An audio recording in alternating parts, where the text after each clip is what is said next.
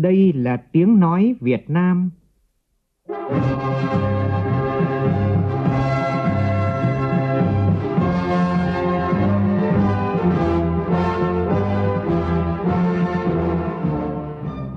là tiếng nói Việt Nam, phát thanh từ Hà Nội, thủ đô nước Cộng hòa xã hội chủ nghĩa Việt Nam.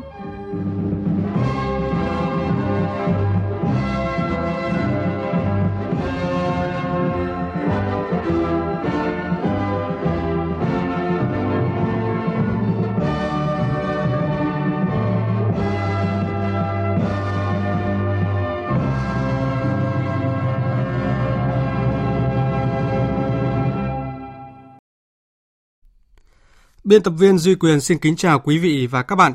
Mời quý vị và các bạn nghe chương trình Thời sự sáng nay, thứ năm ngày 26 tháng 9 năm 2019, tức ngày 28 tháng 8 năm kỷ hợi.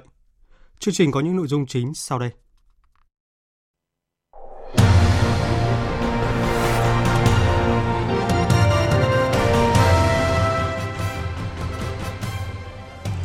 Hôm nay kỷ niệm 30 năm ngày quân tình nguyện Việt Nam hoàn thành xuất sắc nhiệm vụ quốc tế cao cả tại Campuchia.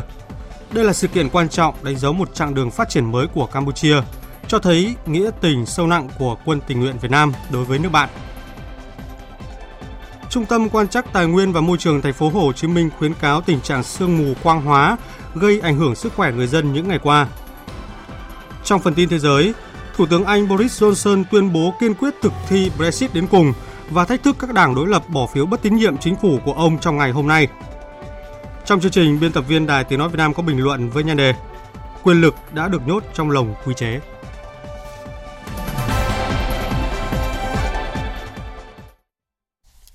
Bây giờ là tin chi tiết. Thưa quý vị và các bạn, cách đây tròn 30 năm, ngày 26 tháng 9 năm 1989, Việt Nam đã hoàn thành xuất sắc việc rút quân tình nguyện khỏi nước bạn Campuchia – đây là sự kiện quan trọng đánh dấu một chặng đường phát triển mới của Campuchia, cho thấy nghĩa tình sâu nặng của quân tình nguyện Việt Nam đối với nước bạn. Nhìn lại sự kiện này, Thượng tướng Nguyễn Chí Vịnh, Thứ trưởng Bộ Quốc phòng, người đã từng chiến đấu tại chiến trường Campuchia cho biết. Thứ nhất, chúng ta rút quân, nhưng mà bạn phải đứng vững. Đây là yêu cầu đầu tiên và yêu cầu cao nhất. Chúng ta không được rút quân sau khi rút quân mà bạn, chính quyền bạn, quân đội bạn, đảng bạn lại bị sụp đổ, tan vỡ hoặc thất bại. Đây là yêu cầu quan trọng nhất. Thứ hai là phải có một cái giải pháp hòa bình ở Campuchia mà cụ thể là không để chế độ diệt chủng quay trở lại. Và thứ ba là chúng ta làm sao đó để không để các nước ngoài tiếp tục viện trợ cho các cái lực lượng chống đối ở Campuchia về mặt quân sự, chính trị và kinh tế. Với cái mục tiêu đó, nhìn lại cách đây 30 năm thì rõ ràng cái kế hoạch rút quân của chúng ta đã hoàn thành một cách rất là hoàn hảo và rất là đáng tự hào tất cả cái cán bộ chiến sĩ Việt Nam bây giờ rút quân đều trong một cái tâm thế của người chiến thắng và mang theo một cái tình cảm rất là sâu sắc đối với người dân bạn. Thưa quý vị, như Thượng tướng Nguyễn Tri Vịnh, Thứ trưởng Bộ Quốc phòng vừa chia sẻ, mặc dù chiến tranh đã lùi xa đối với cả hai dân tộc Việt Nam và Campuchia, thế nhưng mỗi khi nhắc về những người lính tình nguyện Việt Nam thì trong trái tim của mỗi người dân Campuchia lại bồi hồi xúc động vì sao người dân Campuchia coi những người lính Việt Nam như đội quân nhà Phật. Ngay sau đây, phóng viên Văn Đỗ, thường trú Đài Tiếng Nói Việt Nam tại Campuchia đi tìm câu trả lời cho câu hỏi này. Mời quý vị và các bạn cùng nghe. Trong giai đoạn từ năm 1975 đến năm 1978, chế độ Khmer Đỏ đã giết hại khoảng hơn 2 triệu người dân, tương đương 25% dân số Campuchia năm 1975. Khmer Đỏ được các học giả xem là một trong những chế độ tàn bạo nhất trong lịch sử của thế kỷ thứ 20. Gần như khắp nơi trên đất nước Chùa Tháp bây giờ vẫn còn vẹn nguyên hình ảnh và ký ức về những đoàn quân tình nguyện Việt Nam cứu giúp người dân Campuchia thoát khỏi thảm họa diệt chủng. Ông Chua Sức Tì, giám đốc khu di tích cánh đồng chết Trường Éc khẳng định ដែលកងទ័ពវៀតណាមមកជួយរំដោះជីវិតខ្ញុំឲ្យរួចពីក្រញាំរបស់នៃរបបផ្លេចវិសារបស់ប៉ុលពត Với một đất nước coi đạo Phật là quốc đạo, sau khi giúp bạn thoát khỏi họa diệt chủng, người dân Campuchia đã coi bộ đội Việt Nam là đội quân của nhà Phật. Đội quân này đã giúp dân tộc Campuchia được hồi sinh, giúp họ có cơm ăn, áo mặc, cung cấp cho họ cây, con giống để nuôi trồng. với những công hiến, góp phần giúp nước bạn Campuchia thoát khỏi họa diệt chủng Pol Pot và dựng xây đất nước, Hình ảnh những người lính tình nguyện Việt Nam và chuyên gia Việt Nam luôn trong trái tim mỗi người dân Campuchia. Bộ trưởng Bộ Du lịch Campuchia, ông Thông Khon khẳng định. Chúng tôi không thể nào quên được ngày 7 tháng Giêng năm 1979. Nếu như không có quân đội nhân dân Việt Nam, mặt trận giải phóng dân tộc Campuchia, quân đội nhân dân Campuchia, thì sẽ không thể nào thoát khỏi được họa diệt chủng của Pol Pot. Từ đó đến nay, mối quan hệ đoàn kết hữu nghị Việt Nam Campuchia ngày càng bền vững và phát triển. Trong cuộc chiến khốc liệt giúp nhân dân Campuchia thoát khỏi thảm họa diệt chủng, hàng vạn chiến sĩ, quân tình nguyện Việt Nam đã mãi mãi nằm lại Campuchia hoặc hy sinh một phần thân thể của mình để góp phần hồi sinh đất nước có nền văn minh ăn co lẫy lừng. Sự hy sinh vô cùng to lớn, cao cả của những người lính tình nguyện Việt Nam sẽ mãi được khắc ghi trong lịch sử Vương quốc Campuchia. Chương trình Thời sự sáng tiếp tục với những tin tức khác đáng chú ý. Hôm qua tại Trung tâm Thương mại đa chức năng Hà Nội Moscow đã diễn ra hội thảo xúc tiến đầu tư thương mại và du lịch Hà Nội tại Moscow với sự tham gia của hàng chục doanh nghiệp của hai nước và hai thành phố. Phóng viên Văn Thường, thường trú tại Liên bang Nga đưa tin. Tham dự hội thảo có đại diện Đại sứ quán Việt Nam tại Liên bang Nga, các tổ chức, ngân hàng, hiệp hội doanh nghiệp hai nước, đại diện nước Cộng hòa Mordovia cùng hàng chục công ty, doanh nghiệp hoạt động trên nhiều lĩnh vực của hai nước. Tại hội thảo, ông Lê Hồng Thăng, Giám đốc Sở Công Thương thành phố Hà Nội nhấn mạnh, đến với hội thảo lần này, Hà Nội mong muốn tìm được các nhà xuất nhập khẩu, phân phối hàng hóa tiềm năng để gia tăng kim ngạch xuất nhập khẩu giữa hai nước cho tương xứng với tiềm năng và mối quan hệ giữa hai nước, hai địa phương. Đồng thời cho biết, lãnh đạo thành phố Hà Nội luôn tạo điều kiện tốt nhất để hỗ trợ các doanh nghiệp hợp tác hai chiều trên các lĩnh vực đầu tư, thương mại và du lịch. Cho rằng hội nghị giao thương là cơ hội tốt để các doanh nghiệp Liên bang Nga nói chung, doanh nghiệp thủ đô Moscow nói riêng và các doanh nghiệp của Hà Nội trao đổi tìm hiểu, kết nối hợp tác. Tại hội thảo, các doanh nghiệp Việt Nam đã trưng bày và giới thiệu các sản phẩm của mình đến đối tác Nga và các quan khách tham dự. Một số doanh nghiệp hai nước cho biết thông qua trao đổi đã tìm kiếm được những đối tác tiềm năng, triển vọng hợp tác đầu tư trong thời gian tới. Phó Bí thư tỉnh ủy, Chủ tịch Ủy ban Nhân dân tỉnh Bình Định Hồ Quốc Dũng vừa cho biết, Hội nghị Ban Thường vụ tỉnh Bình Định vừa diễn ra ngày hôm qua đã thống nhất tạm dừng kế hoạch tạc bức phù điêu khổng lồ Lạc Long Quân Âu Cơ vào vách núi Bà Hỏa tại thành phố Quy Nhơn. Tin cho biết. Trước đó vào đầu tháng 9 vừa qua, Ban cán sự Đảng Ủy ban nhân dân tỉnh Bình Định đã có văn bản báo cáo Ban Thường vụ tỉnh ủy Bình Định về đề xuất dự án tạc bức phù điêu có chủ đề Lạc Long Quân Âu Cơ và cội nguồn sức mạnh đại đoàn kết nhằm thể hiện sức mạnh đại đoàn kết toàn dân tộc, tạo điểm nhấn cho thành phố Quy Nhơn thu hút khách du lịch.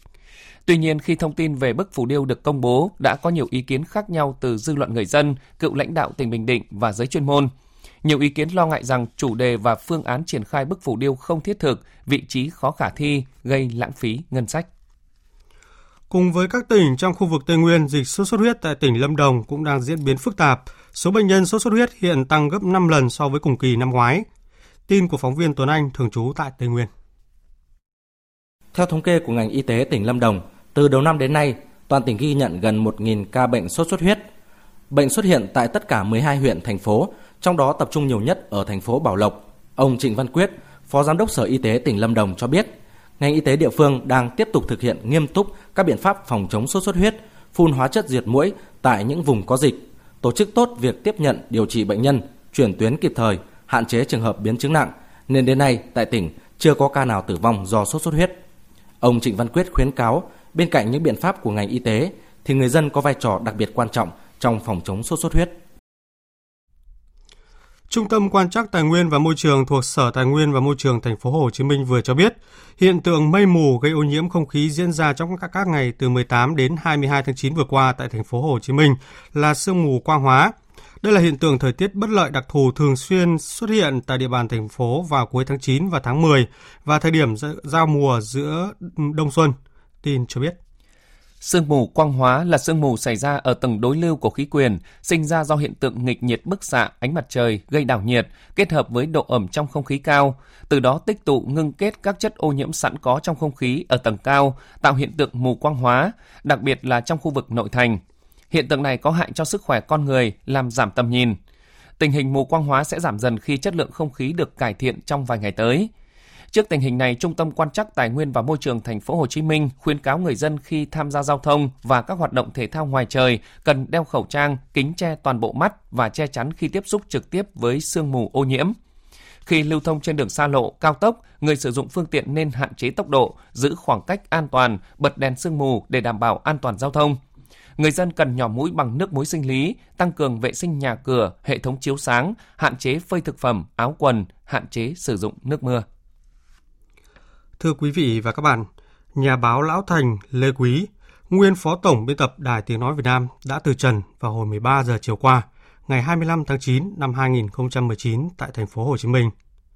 Quá trình công tác, ông từng giữ chức vụ như lãnh đạo Đài truyền hình Việt Nam những ngày đầu thành lập, nguyên phó chủ nhiệm Ủy ban Phát thanh Truyền hình Việt Nam. Ông là người đặt nền móng cho phát thanh đối ngoại và từng là trưởng ban đối ngoại của Đài Tiếng Nói Việt Nam.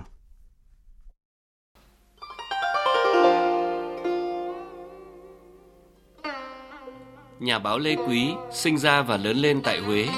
Khi cách mạng tháng 8 năm 1945 nổ ra, ông đang học tại trường Quốc học Huế, hệ tú tài. Lúc ấy phong trào học sinh sinh viên phát triển mạnh, ông được giác ngộ đầu quân vào Ban thông tin liên lạc giải phóng quân. Sau cách mạng tháng 8, tháng 4 năm 1946, ông được giới thiệu vào làm việc tại Đài Tiếng Nói Việt Nam và lên chiến khu Việt Bắc. Sau năm 1954, Đài Tiếng Nói Việt Nam phát triển bộ phận phát thanh tiếng nước ngoài thành ban biên tập đối ngoại. Nhà báo Lê Quý được cử làm trưởng ban. Ông cùng tập thể anh chị em ban đối ngoại tổ chức các chương trình phát thanh khiến kẻ thù phải khiếp sợ. Trong cuộc phỏng vấn với phóng viên Đài Tiếng Nói Việt Nam, khi được hỏi về kinh nghiệm công tác phát thanh đối ngoại, ông chia sẻ, mỗi thời một khác, nhưng cái quan trọng nhất của người làm tuyên truyền đối ngoại là phải giỏi ít nhất một ngoại ngữ và biết thêm vài thứ tiếng. Đến khi nào chúng ta dùng ngoại ngữ như dùng chính tiếng Việt để viết bài, bình luận thì mới ổn. Thứ nữa là phải tìm hiểu đối tượng, chỉ khi nào hiểu được đối tượng cần gì thì mới đáp ứng được nhu cầu của họ. Người làm phát thanh đối ngoại cũng phải hiểu và yêu văn hóa dân tộc mình mới có thể giới thiệu một cách trọn vẹn cho người nước ngoài hiểu và yêu văn hóa dân tộc Việt Nam nhà báo Lê Quý đã đi xa, nhưng những kinh nghiệm quý báu của ông đối với phát thanh đối ngoại nói riêng và với Đài Tiếng Nói Việt Nam nói chung vẫn còn nguyên giá trị đến ngày nay.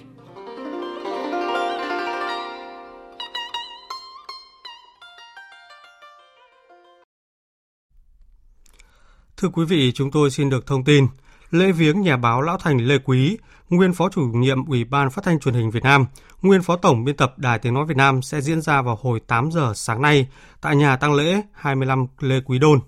Lễ đồng quan lúc 6 giờ ngày 28 tháng 9, an táng tại nghĩa trang Củ Chi, thành phố Hồ Chí Minh.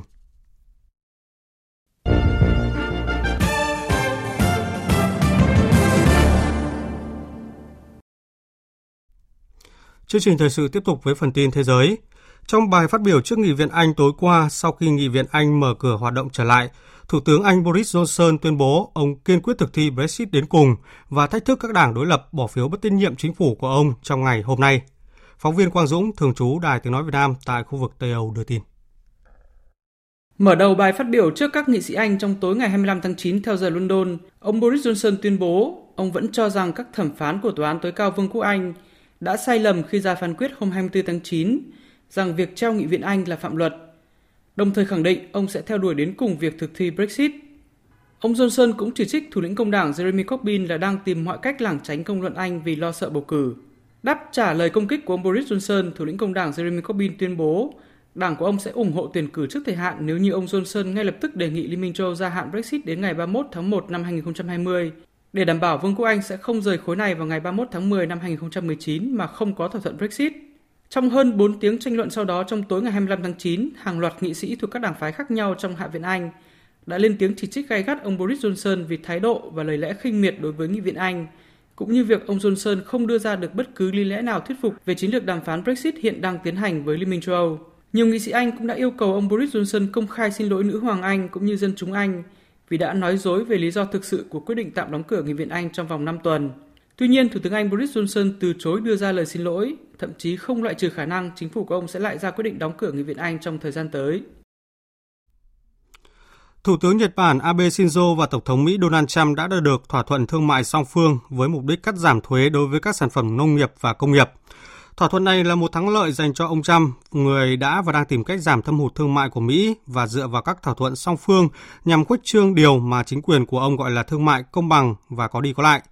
Trong thỏa thuận này thì Tokyo được cho là đã đưa ra nhiều nhượng bộ hơn so với Washington trong bối cảnh Mỹ đang đe dọa tăng thuế nhập khẩu đối với ô tô sản xuất tại Nhật Bản. Trong một diễn biến khác thì Tổng thống Mỹ Donald Trump cho rằng một thỏa thuận thương mại với Trung Quốc có thể đạt được sớm hơn so với dư luận dự đoán. Tuyên bố của nhà lãnh đạo Mỹ đưa ra một ngày sau khi ông có những lời chỉ trích mạnh mẽ nhằm vào các hoạt động thương mại của Trung Quốc tại Đại hội đồng Liên Hợp Quốc. Tổng thống Trump khẳng định ông sẽ không chấp nhận một thỏa thuận tồi trong các cuộc đàm phán thương mại Mỹ-Trung. Đồng đề cập những chỉ trích của Tổng thống Trump đối với Trung Quốc tại kỳ họp Đại hội đồng Liên Hợp Quốc. Người phát ngôn Bộ Ngoại giao Trung Quốc Cảnh Sảng cho rằng Phiên tranh luận chung của Đại hội đồng Liên Hợp Quốc là một diễn đàn quan trọng để các nước thành viên thể hiện, trao đổi quan điểm về các vấn đề liên quan đến phát triển và hòa bình của thế giới. Nó hoàn toàn không phù hợp cho các cuộc tấn công chỉ trích nhằm vào các quốc gia khác, cũng như can thiệp vào vấn đề nội bộ của nước khác. Phát biểu trước Đại hội đồng Liên Hợp Quốc ngày hôm qua, Tổng thống Iran Hassan Rouhani tiếp tục tuyên bố sẽ không đàm phán về thỏa thuận hạt nhân chừng nào các lệnh trừng phạt Iran chưa được dỡ bỏ. Phóng viên Ngọc Thạch đưa tin. Ông Rouhani thừa nhận các lệnh trừng phạt của Mỹ đã tác động đến nền kinh tế của Iran và nói rằng Mỹ cần dỡ bỏ các biện pháp trừng phạt để mở đường cho đối thoại. Ông nói thêm rằng người dân Iran sẽ không bao giờ đàm phán với những người muốn trừng phạt nước này. Tổng thống Iran cho rằng an ninh của khu vực Trung Đông sẽ không được ổn định nếu lực lượng Mỹ vẫn hiện diện ở đây và nói rằng sự hình thành của bất kỳ liên minh an ninh nào với các lực lượng nước ngoài là sự can thiệp vào các vấn đề của khu vực. Ông Rouhani kêu gọi tất cả các quốc gia ở vùng vịnh tham gia sáng kiến Liên minh vì hòa bình ở eo biển Hormuz dựa trên sự hiểu biết lẫn nhau, không can thiệp và tôn trọng chủ quyền của các quốc gia. Thưa quý vị và các bạn, bên lề cuộc họp Đại hội đồng Liên Hợp Quốc ở New York, Mỹ, Tổng thống Mỹ Donald Trump và Tổng thống Ba Lan Andrzej Duda đã ký tuyên bố chung về tăng cường hợp tác quốc phòng. Theo đó, Mỹ sẽ điều thêm 1.000 binh sĩ tới Ba Lan. Cái bắt tay chặt hơn giữa Mỹ và Ba Lan về quân sự không khỏi làm Nga mất lòng và chuẩn bị các động thái đáp trả. Biên tập viên Thu Hà có một vài nhận định. Việc Mỹ tăng cường sự hiện diện quân sự tại Ba Lan không phải là điều bất ngờ mà nó nằm trong chính sách nhất quán của Mỹ từ nhiều năm nay nhằm kiềm chế Nga và gia tăng ảnh hưởng của Mỹ tại Đông Âu. Song việc Mỹ quyết định điều thêm 1.000 binh sĩ, nâng tổng số binh sĩ đồn trú tại Ba Lan lên 5.500 người, đồng thời xây dựng thêm các căn cứ không quân và căn cứ hậu cần tại Ba Lan lại là bước đi có tính toán về mặt thời điểm. Thứ nhất, Mỹ muốn củng cố hơn nữa quan hệ với Ba Lan bởi đây không chỉ là đồng minh chiến lược mà còn là bạn hàng tiềm năng của Mỹ. Trong bối cảnh Nga đang giành một số ưu thế so với Mỹ trong cạnh tranh chiến lược về xuất khẩu vũ khí vì nhiều nước muốn mua hệ thống phòng thủ S-400 của Nga, việc giữ chân bạn hàng trung thành như Ba Lan là điều quan trọng với Mỹ. Thứ hai, thông qua cái bắt tay với Ba Lan, Mỹ muốn nhắc nhở các đồng minh châu Âu khác trong NATO phải chịu chi hơn cho ngân sách quốc phòng thì Mỹ mới chìa ra trước ô an ninh như với Ba Lan. Trước thực tế này, điều khiến dư luận lo ngại là việc Mỹ tăng cường triển khai lực lượng sát vách Nga sẽ chọc giận Nga và nước này cũng có lý do để đẩy mạnh các hoạt động quân sự hay trang bị vũ khí tối tân ở khu vực biên giới với châu Âu. Và như thế, nguy cơ chạy đua vũ trang ở khu vực này sẽ lại khiến thế giới phải nín thở. Tập đoàn công nghệ Google của Mỹ cho biết sẽ không trả tiền cho các hãng truyền thông của châu Âu khi dù sử dụng các bài viết hình ảnh video của họ trong các kết quả tìm kiếm tại Pháp – Động thái này giáng một đòn đau vào luật bản quyền của Liên minh châu Âu EU vừa được thông qua vào tháng 3 năm nay. Tiếp theo chương trình là một số thông tin thể thao đáng chú ý.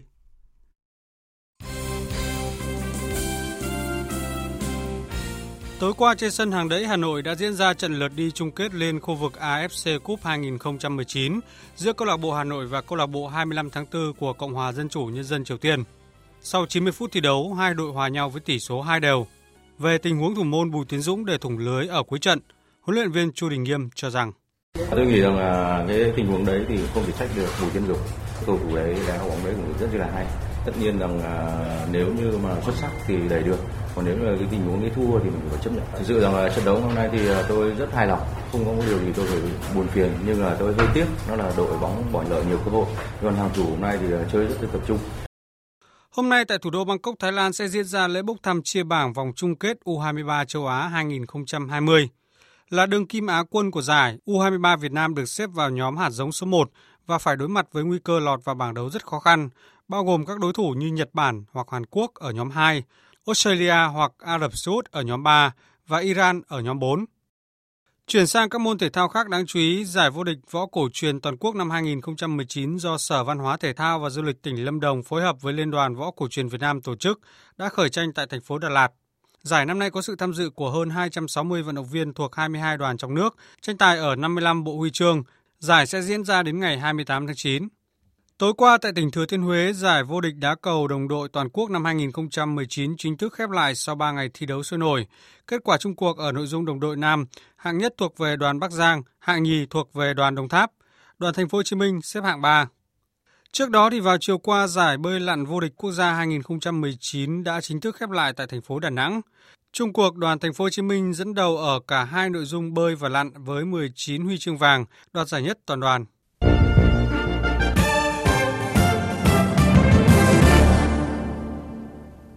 Thưa quý vị, thưa các bạn, cách đây không lâu Tổng Bí thư Chủ tịch nước Nguyễn Phú Trọng đã cho rằng phải nhốt quyền lực vào trong lồng quy chế.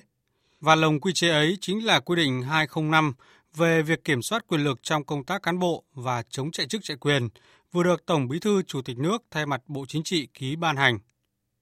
Lần đầu tiên, sự biến tướng của sử dụng quyền lực được nhận diện cụ thể, có chế tài cụ thể. Và cũng lần đầu tiên, những biểu hiện của chạy chức chạy quyền được gọi tên – Lần đầu tiên, nỗi bức xúc nhức nhối trong công tác cán bộ không còn chỗ trong bộ máy nhà nước và đời sống xã hội. Bình luận của biên tập viên Đàm Hoa nhan đề Quyền lực đã được nhốt trong lồng quy chế qua sự thể hiện của phát thanh viên Phương Hằng. Mời quý vị và các bạn cùng nghe.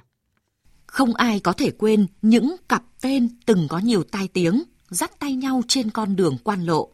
Những địa danh gắn với dòng họ lãnh đạo, gia đình lãnh đạo cũng khó ai quên những nhân vật từng được gắn với cụm từ nâng đỡ không trong sáng, bổ nhiệm theo kiểu thần tốc, siêu thần tốc, theo kiểu hậu duệ, quan hệ, tiền tệ.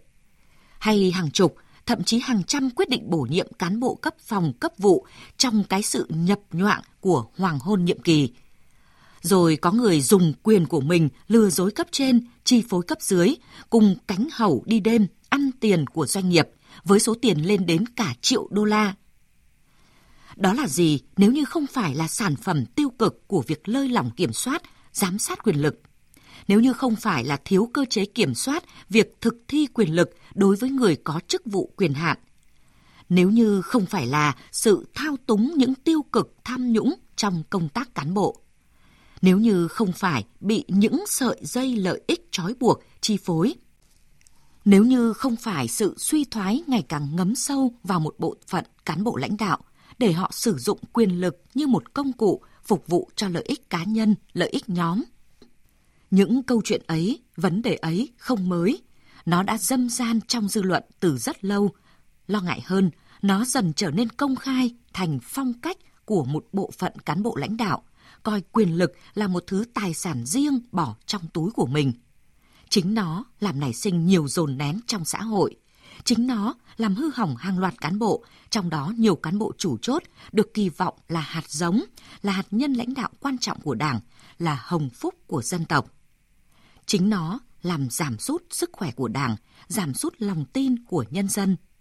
Quyền lực không được kiểm soát, ngăn chặn, tất sẽ dẫn con người vào vòng xoáy quyền lực tiền tài, biến con người thành hư hỏng, chuyên quyền, tha hóa, Đảng ta nhận thức rõ điều đó và những chỉ thị, nghị quyết, quy định, quy chế về công tác đảng, công tác đảng viên, siết chặt kỷ luật đảng, khắc phục khiếm khuyết trong công tác xây dựng đảng được ban hành và thực thi. Bởi thế, từ đầu nhiệm kỳ đến nay, hơn 53.000 đảng viên bị xử lý kỷ luật, trong đó hơn 70 người thuộc diện Bộ Chính trị, Ban Bí thư quản lý. Nhiều người phải chịu hình phạt nghiêm khắc của pháp luật. Có thể nói, chưa nhiệm kỳ nào như nhiệm kỳ 12, nhiều đảng viên cán bộ bị xử lý kỷ luật như thế. Chưa khi nào đảng ta dũng cảm nhìn thẳng vào khuyết điểm để sửa chữa mạnh mẽ như thế. Chưa khi nào nhiệm vụ phải hoàn thiện cơ chế kiểm soát quyền lực để quyền lực không còn bị thao túng, lạm quyền trong công tác cán bộ. Một công việc được coi là gốc của đảng, lại cấp bách như thế. Tổng bí thư Chủ tịch nước Nguyễn Phú Trọng cho rằng quyền lực luôn có nguy cơ bị tha hóa tham nhũng là khuyết tật bẩm sinh của quyền lực. Vì thế, khi quyền lực đã được nhốt trong lồng quy chế, cộng hưởng với quyết tâm cao của người đứng đầu, sự giám sát chặt chẽ của tổ chức, đoàn thể và của nhân dân, thì quyền lực sẽ được kiểm soát. sẽ không còn tình trạng lợi dụng lạm dụng quyền lực trong hệ thống công quyền như đã từng diễn ra. Quý vị và các bạn vừa nghe bình luận của biên tập viên Đài Tiếng Nói Việt Nam với nhan đề Quyền lực đã được nhốt trong lồng quy chế. Dự báo thời tiết Phía Tây Bắc Bộ có mây, ngày nắng, đêm không mưa, sáng sớm có nơi có sương mù, gió nhẹ, sáng sớm và đêm trời lạnh, nhiệt độ từ 19 đến 32 độ, có nơi trên 32 độ. Phía Đông Bắc Bộ và Thanh Hóa ít mây ngày nắng, đêm không mưa, sáng sớm có sương mù và sương mù nhẹ rải rác, gió Đông Bắc cấp 2, cấp 3, sáng sớm và đêm trời lạnh, nhiệt độ từ 21 đến 33 độ, riêng vùng núi từ 19 đến 22 độ, có nơi dưới 18 độ. Các tỉnh từ Nghệ An đến Thừa Thiên Huế nhiều mây, có mưa rào và rông vài nơi. Riêng phía Nam, Hà Tĩnh đến Thừa Thiên Huế, sáng có mưa rào và rông rải rác, cục bộ có mưa vừa mưa to, nhiệt độ từ 21 đến 31 độ, có nơi trên 31 độ. Các tỉnh ven biển từ Đà Nẵng đến Bình Thuận, phía Bắc từ Đà Nẵng đến Bình Định nhiều mây, có mưa rào và rông rải rác, cục bộ có mưa vừa mưa to, phía Nam có mây, mưa rào và rông vài nơi, nhiệt độ từ 23 đến 32 độ, phía Nam có nơi trên 32 độ. Tây Nguyên có mây, có mưa rào và rông vài nơi, nhiệt độ từ 20 đến 31 độ, có nơi trên 31 độ. Nam Bộ có mây, ngày nắng, chiều tối và đêm có mưa rào và rông vài nơi, nhiệt độ từ 24 đến 35 độ. Khu vực Hà Nội ít mây, ngày nắng, đêm không mưa, sáng sớm có sương mù và sương mù nhẹ rải rác, nhiệt độ từ 21 đến 33 độ. Dự báo thời tiết biển, Vịnh Bắc Bộ có mưa rào và rông vài nơi, tầm nhìn xa trên 10 km, gió Đông Bắc cấp 4. Vùng biển từ Quảng Trị đến Quảng Ngãi có mưa rào và rông rải rác, tầm nhìn xa trên 10 km, giảm xuống 4 đến 10 km trong mưa, gió Đông Bắc cấp 4. Vùng biển từ Bình Định đến Ninh Thuận có mưa rào và rông rải rác ở phía Bắc, tầm nhìn xa trên 10 km, giảm xuống 4 đến 10 km trong mưa, gió Đông Bắc cấp 4, cấp 5. Vùng biển từ Bình Thuận đến Cà Mau có mưa rào và rông vài nơi, tầm nhìn xa trên 10 km, gió Đông Bắc cấp 5. Vùng biển từ Cà Mau đến Kiên Giang, bao gồm cả Phú Quốc có mưa rào và rông vài nơi, tầm nhìn xa trên 10 km, gió Đông Bắc đến Đông cấp 3, cấp 4. Khu vực Bắc Biển Đông và khu vực quần đảo Hoàng Sa thuộc thành phố Đà Nẵng có mưa rào và rông vài nơi, tầm nhìn xa trên 10 km, gió Đông Bắc cấp 4, cấp 5. Khu vực giữa và Nam Biển Đông và khu vực quần đảo Trường Sa thuộc tỉnh Khánh Hòa có mưa rào và rông vài nơi, tầm nhìn xa trên 10 km, gió Đông Bắc đến Đông cấp 3, cấp 4. Vịnh Thái Lan có mưa rào và rông vài nơi, tầm nhìn xa trên 10 km. Thông tin về thời tiết vừa rồi cũng đã kết thúc chương trình Thời sự sáng nay của Đài Tiếng Nói Việt Nam. Chương trình do biên tập viên Duy Quyền biên soạn và thực hiện, cùng sự tham gia của phát thanh viên Mạnh Cường, kỹ thuật viên Đoàn Thanh, chịu trách nhiệm nội dung Đồng Mạnh Hùng. Cảm ơn quý vị đã quan tâm lắng nghe. Kính chào và hẹn gặp lại.